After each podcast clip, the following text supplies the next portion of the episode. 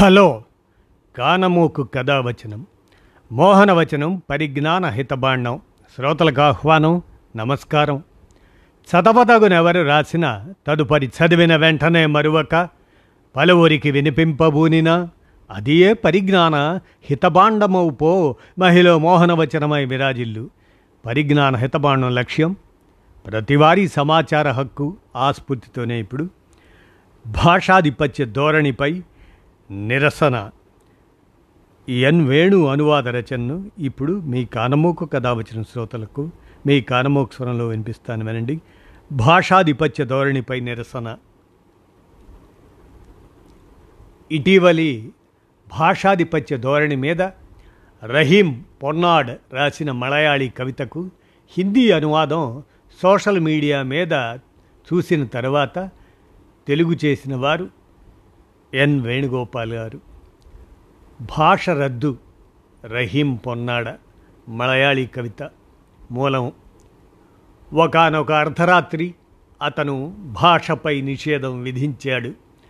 ఇవాల్టి నుంచి అందరికీ ఒకటే భాష పాత భాషా పదాలు మీ దగ్గర ఉంటే పోస్ట్ ఆఫీసులో మార్చుకోవచ్చు అని గంభీర ప్రకటన వెలువడింది.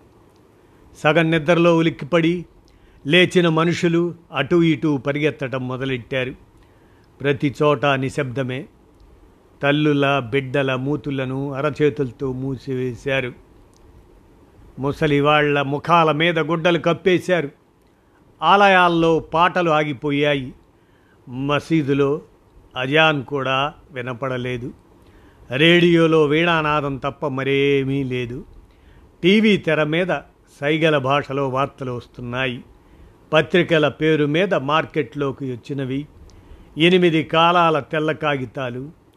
ప్రతి కీబోర్డు మౌనం దాల్చింది. మొబైల్ స్క్రీన్ల మీద బొమ్మలు మాత్రమే మిగిలాయి.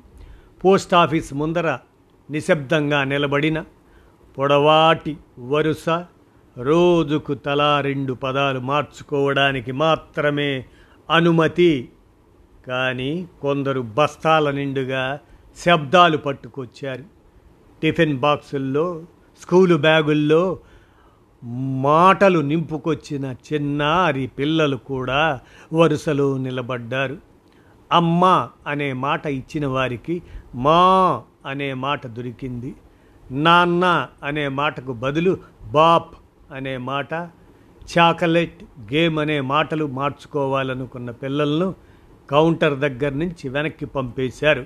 ఇక్కడ భాష మాత్రమే మార్చుకోవచ్చునన్నారు.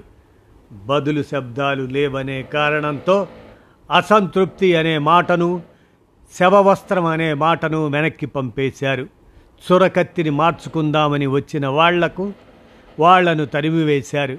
నల్లమందుకు బదులిమ్మంటే పోలీసులు పట్టుకున్నారు. క్యూలో నిలబడి నిలబడి అలసి సొలిసిన ముసలివాళ్ళు మంచినీళ్ళు అని అడిగితే తుపాకీ తూటాతో వాళ్ళ నోరు మూసేశారు. ఇదంతా చూసి చూసి ఇంటికి తిరిగి వస్తే వాకిట్లో మాటల కుప్ప పోగుపడి ఉంది. కొత్తవి పాతవి లిపిలేనివి మార్చుకొని తీసుకురావాల్సిన పదాలన్నీ కుప్ప పోసి పెట్టారు ఇంట్లో వాళ్ళు. నాన్న తన తలదిండులోంచి బయటికి తీసేసిన శబ్దాలు నాకు అర్థమే కాలేదు. అమ్మ తన చీర చెంగు ఒడిలో నింపిన పదాల్ని నేనెన్నడూ విననేలేదు వంటగదిలోంచి మా ఆవిడ లాక్కొచ్చినవి చూస్తే అన్ని మాటల మధ్యనే ఇన్నాళ్ళు ఆమె వంట సాగిందని తెలిసింది. నా కూతురి సంచిలో హోంవర్క్ పదాలు నా కొడుకు పెట్టెల్లో చల్లా చెదురైన సరదా మాటలు అన్నింటికీ బదులుగా వారికి రెండే రెండు మాటలు దొరుకుతాయని ఎలా చెప్పను? ఆ మాటల మూటలో చాలా వెతికాను.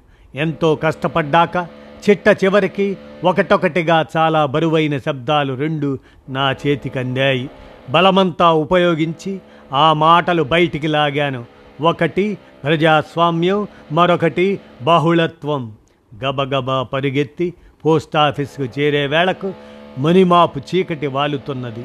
నా చేతిలో మాటలు చూసి కౌంటర్ దగ్గర కూర్చున్న ఉద్యోగులు ఒలిక్కిపడి లేచి నిలబడ్డారు. నా చేతి నుంచి మాటలు జారి పడిపోయాయి ఎందరో పరిగెత్తుకొచ్చి చుట్టుముడుతున్నట్లు బూట్ల చప్పుడు వినబడింది. సృ ఈ స్పృహ కోల్పోతూ పడిపోతున్న నాకు రెండే మాటలు వినపడ్డాయి.